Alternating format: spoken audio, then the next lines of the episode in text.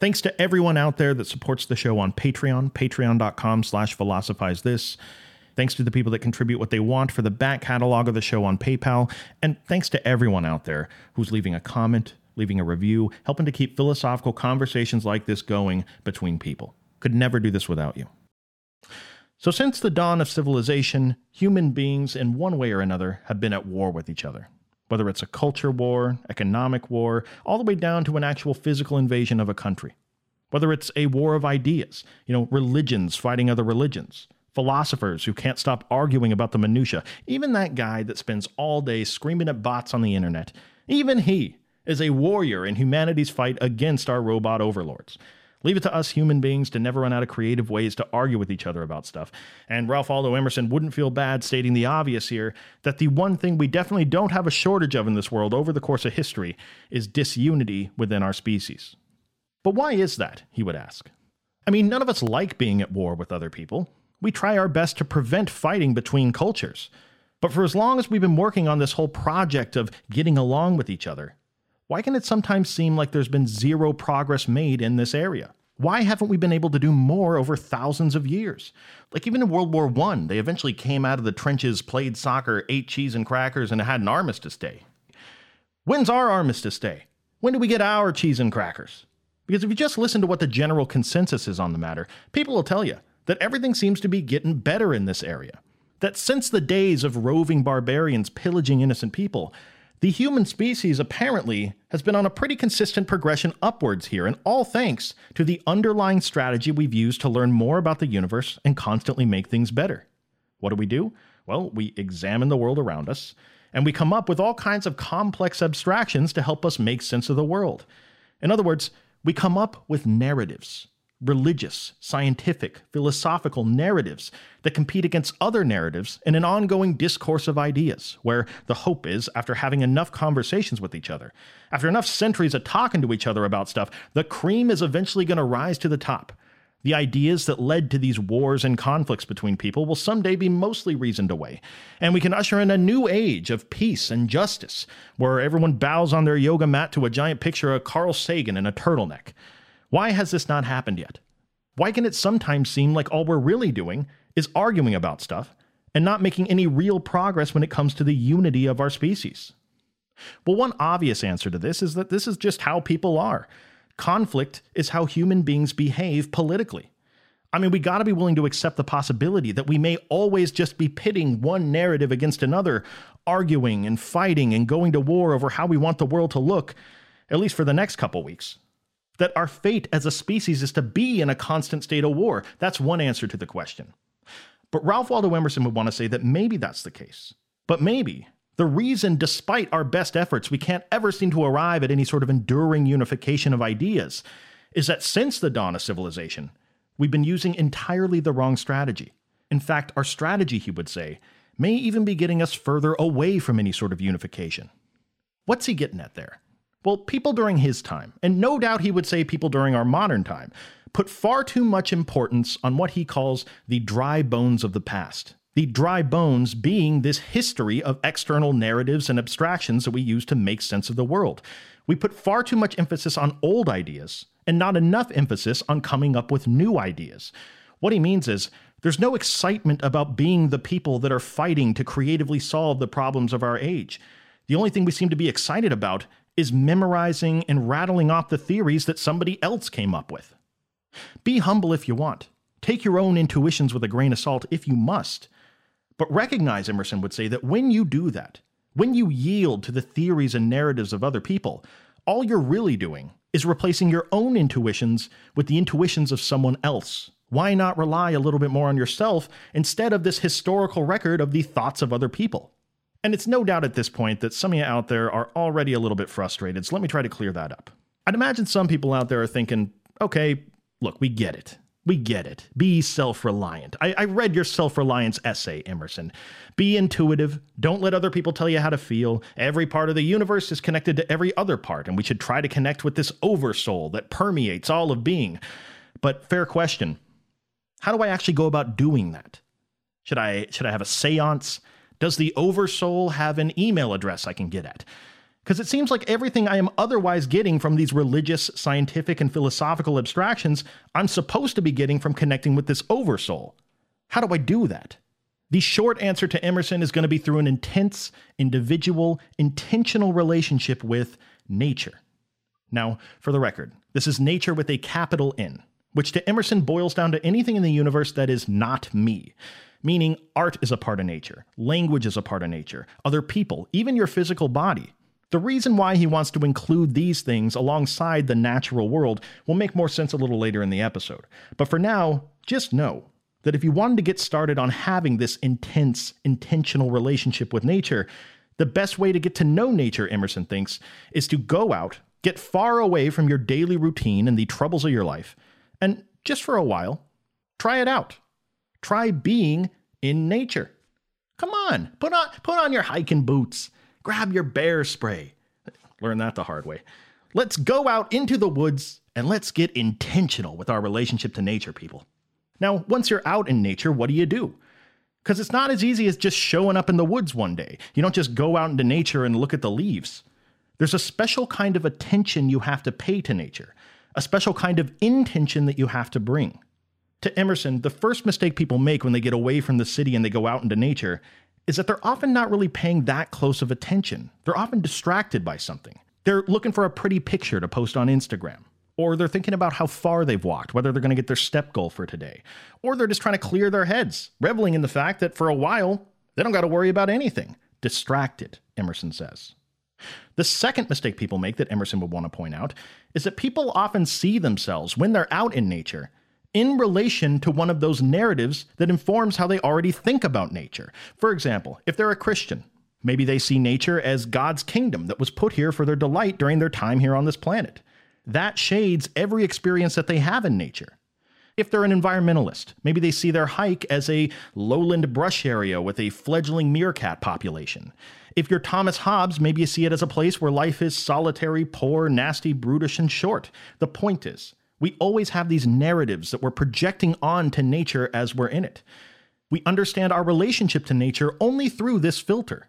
And the first step for Emerson of truly being able to connect with nature is going to be to try to remove this archaeological record of layer after layer of the intuitions of others that we built up over the years, and instead try to connect on the bedrock of our own experiences and interpretations.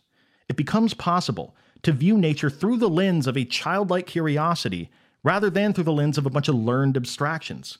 And that's exactly what we have to do to Emerson. So once you're able to do that, once you've shed yourself of the dry bones of the past and all the ways you've been told to think about nature, there obviously has to be a place that you start the process of formulating your own opinions about it. And for Emerson, that process is going to begin with a question. When you're out in the woods observing nature at work, he says, try to answer this question To what end is nature? To what end is nature? Put another way, what does nature mean? Like viewing nature as though it's a unified, holistic landscape of being. From this perspective, what is it that nature even does? These can seem like bizarre questions to ask because most of us can't remember a time when we didn't have a ready made answer to them.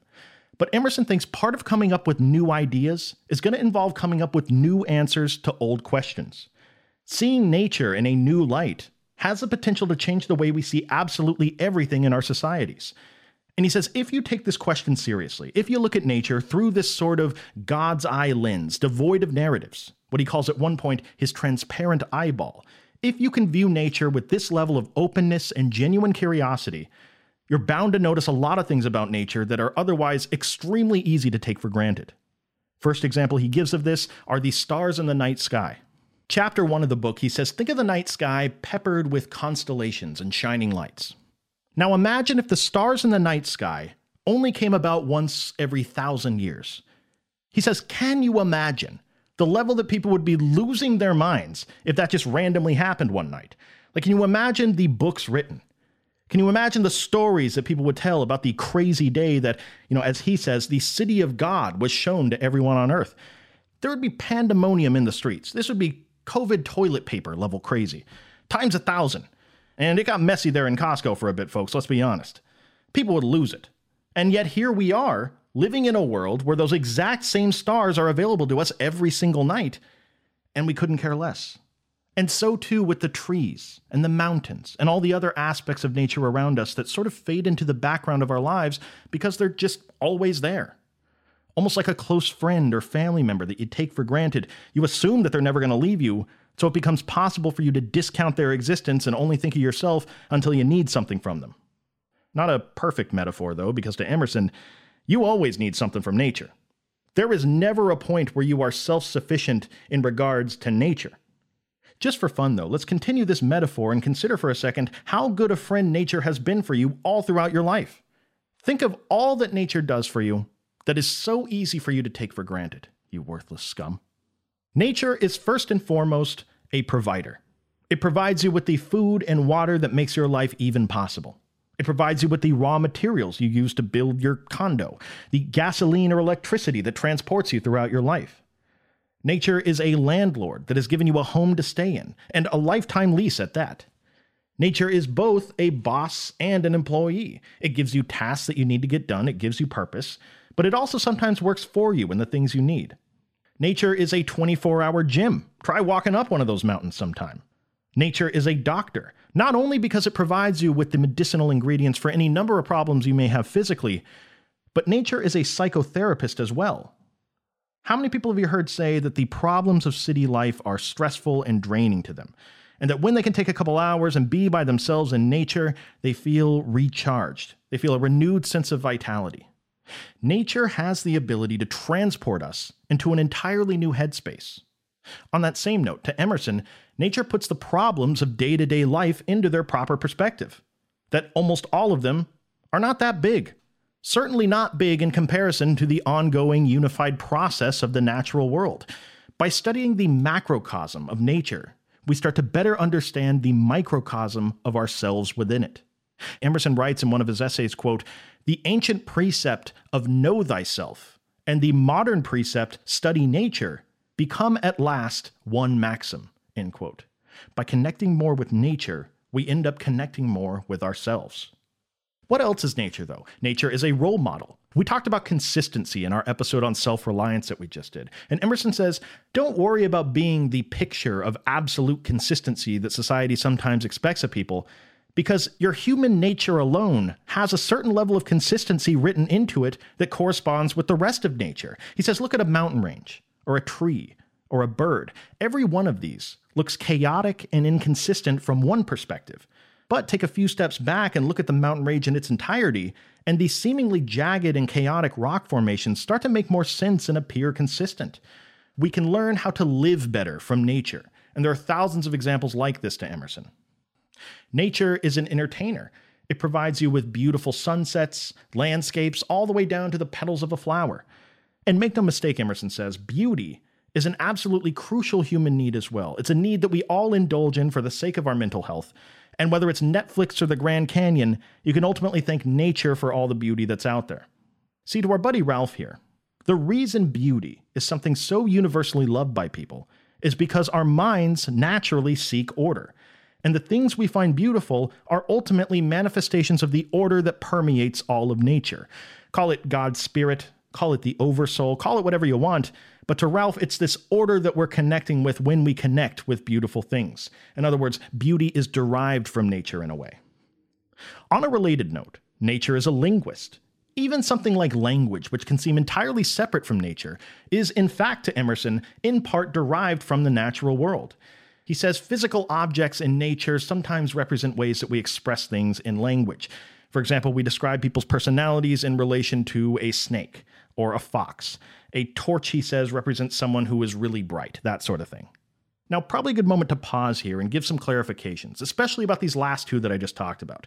Never want to give Emerson too much rope to work with. No doubt a lot of people out there are saying, well, no, Emerson's wrong about language. That's absolutely not how language works. Structural linguistics alone refutes what he just said, let alone more contemporary linguistic theory. And, and beauty. Who is he to say that what makes something beautiful is that it represents the order imbued in nature? Beauty is in the eye of the beholder, it's entirely subjective. These two points may be correct, but they remind me a bit of the person at the beginning of last episode that says that everything is subjective and you can never really know anything for certain. Trust me on this Emerson's point here is not to provide an exhaustive explanation for linguistic theory or a final take on beauty. If it was, he definitely would have spent more than a couple short chapters explaining it hidden inside of a book that is more generally about nature. The point he's making is less about the literal face value of what he's saying and more about the symbolism of viewing nature as a holistic process where each constituent part is connected to every other part in some way. The point he's making is that everything that we consider to be an important part of human life is derived from the process of nature. And yes, that's right, Emerson is a process philosopher. To Emerson, we are not distinct as human beings from this unified process of nature, we are a part of that unity. And yet, isn't it ironic, he would say, that the story we often tell ourselves is that the crowning achievement of humankind has been that we freed ourselves from the shackles of nature? Look at all the cool stuff we can do. Look at how we, we manipulate the natural world to do whatever we want it to do. Look at how technology cordons me off from the natural world to the extent that I barely even have to acknowledge that it's there. We want to believe that we've somehow conquered nature and now live outside of it, and we use these narratives and abstractions to help us prove our case to ourselves. But what if every narrative that we add on top of the narratives of the past just creates yet another layer in this archaeological record that gets us further and further away from the truth. This is the sentiment that Ralph Waldo Emerson is trying to get at. Got a few emails after last episode, so just a real quick clarification here. He is not saying don't listen to other interpretations of reality, or to not have respect for the feelings of anyone else and their take on the world. He's saying don't let their interpretations get in the way of you creating your own. This actually applies a lot to anyone that's passionate about creating in general. You know, you see professional musicians or performers, people who are masters of their craft. And they'll often talk about how, for the first 10, 15 years of their career, all they were doing in retrospect was an impression of the people that inspired them the most. No bad intent there, they just had people who influenced them. But what they'll also say is that at a certain point, they had to shed the pieces of other creators that were inspiring them and reimagine themselves through a purely individual act of creative expression. This is precisely the sort of thing Ralph Waldo Emerson is talking about. Have respect for the thoughts of other people, take inspiration, but don't ever have too much respect where you start worshiping at their altar, dressing like them, eating like them, working out like them. No, once again, trust thyself above everyone else. And when you do, he says, what you might find what he found, his answer to the question, to what end is nature, is that nature contains within it a divine wisdom that is beyond our capacity to understand through normal modes of inquiry. There is a life force that permeates all of the natural world, ourselves included, and intuitively paying close attention to nature becomes our way of receiving the moral truths that are contained within this life force. Nature, then, above all else that it does for us that we often take for granted, nature is a teacher it is an intermediary. It's a communication medium between us and the force that guarantees the order and continuity of the universe, of what some people call God or the Oversoul. Then again, to describe nature as a medium implies some sort of separation, when in fact, to Emerson, God is always present in us and we are always present in God. This is why it's so easy to see ourselves in nature and to find wisdom in the way that it operates. Maybe the mistake to Emerson is trying to describe all this through conventional language. And maybe that's also part of why these narratives and abstractions only seem to get us arguing with each other more about what the truth is, not getting us closer to it. Bottom line is, when you change your answer to the question, to what end is nature, your whole worldview will change. Once you recognize the holistic unity of all things, Emerson thinks what inevitably starts to emerge is a worldview where you have compassion for other people. You start to realize that we're all in this together, equal parts of the same unity. Hurting someone else only really serves to hurt yourself. Egalitarianism, democracy, these become the sort of lanes that you start to fall into, and most of the differences that you see between cultures start to seem petty.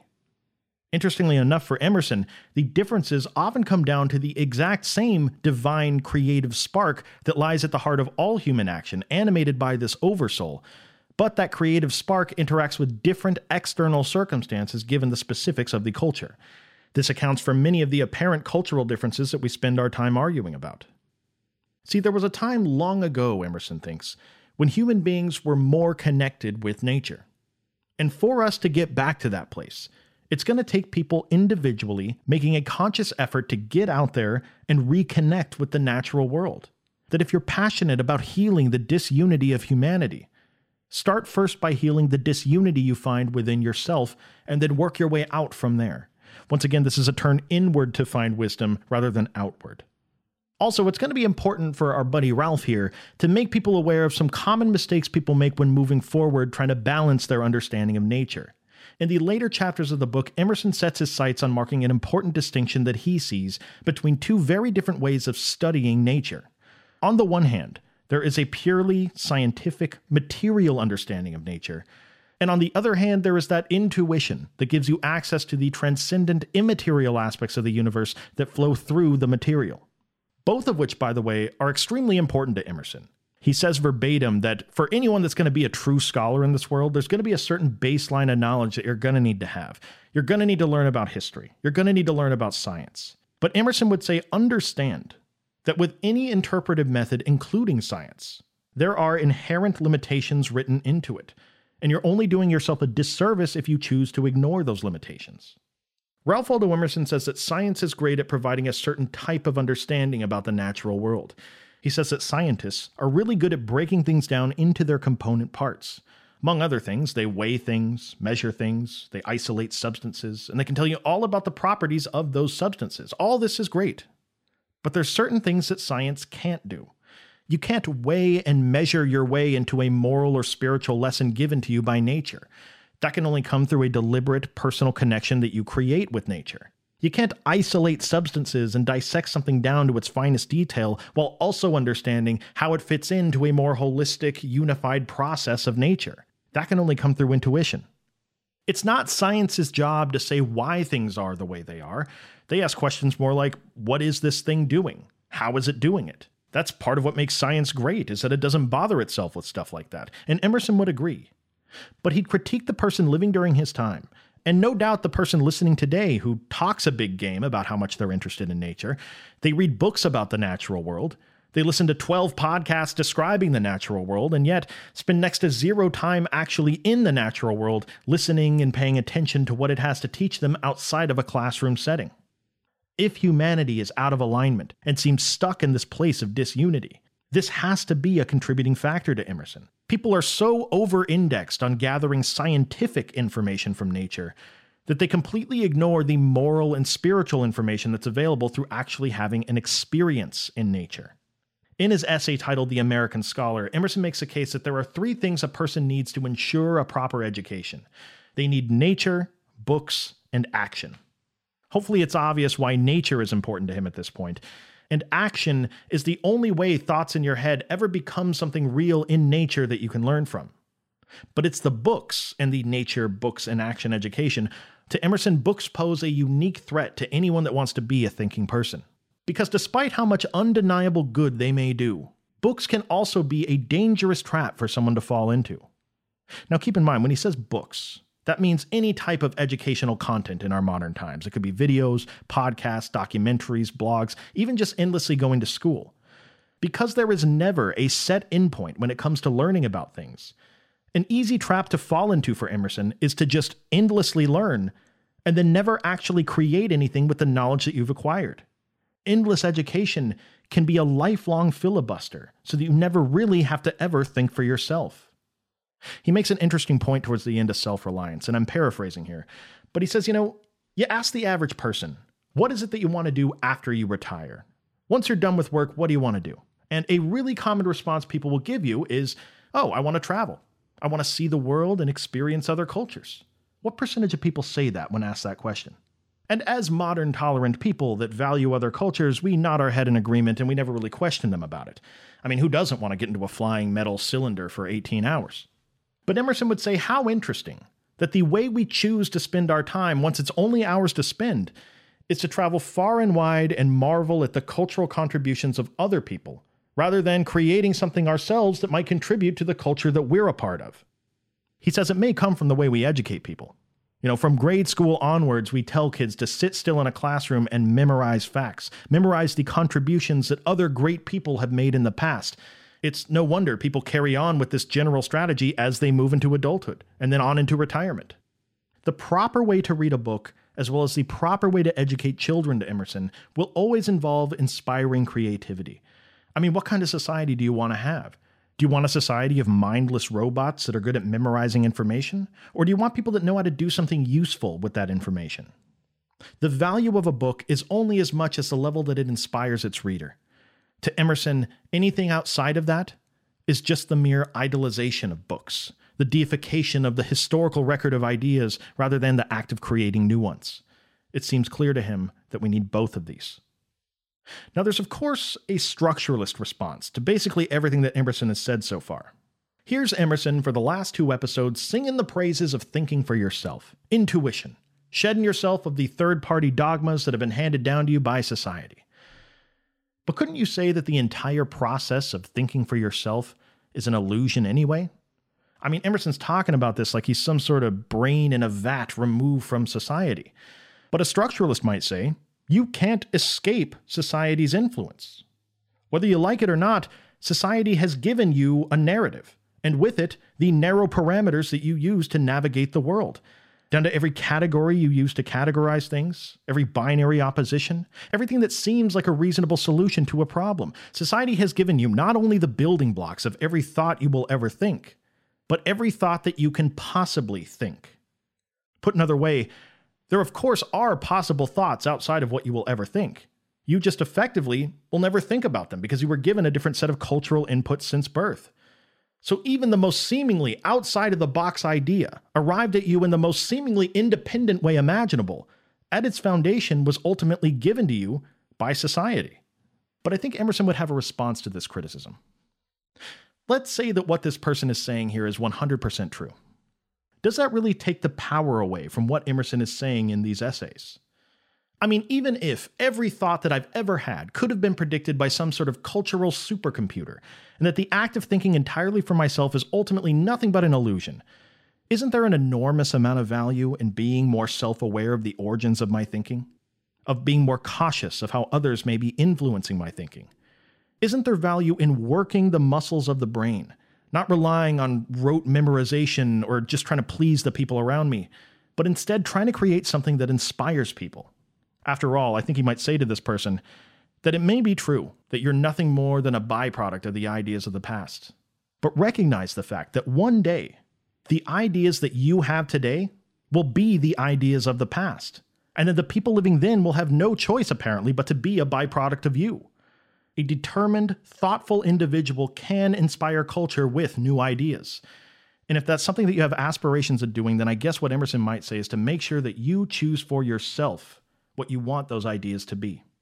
Thank you for listening. Talk to you next time.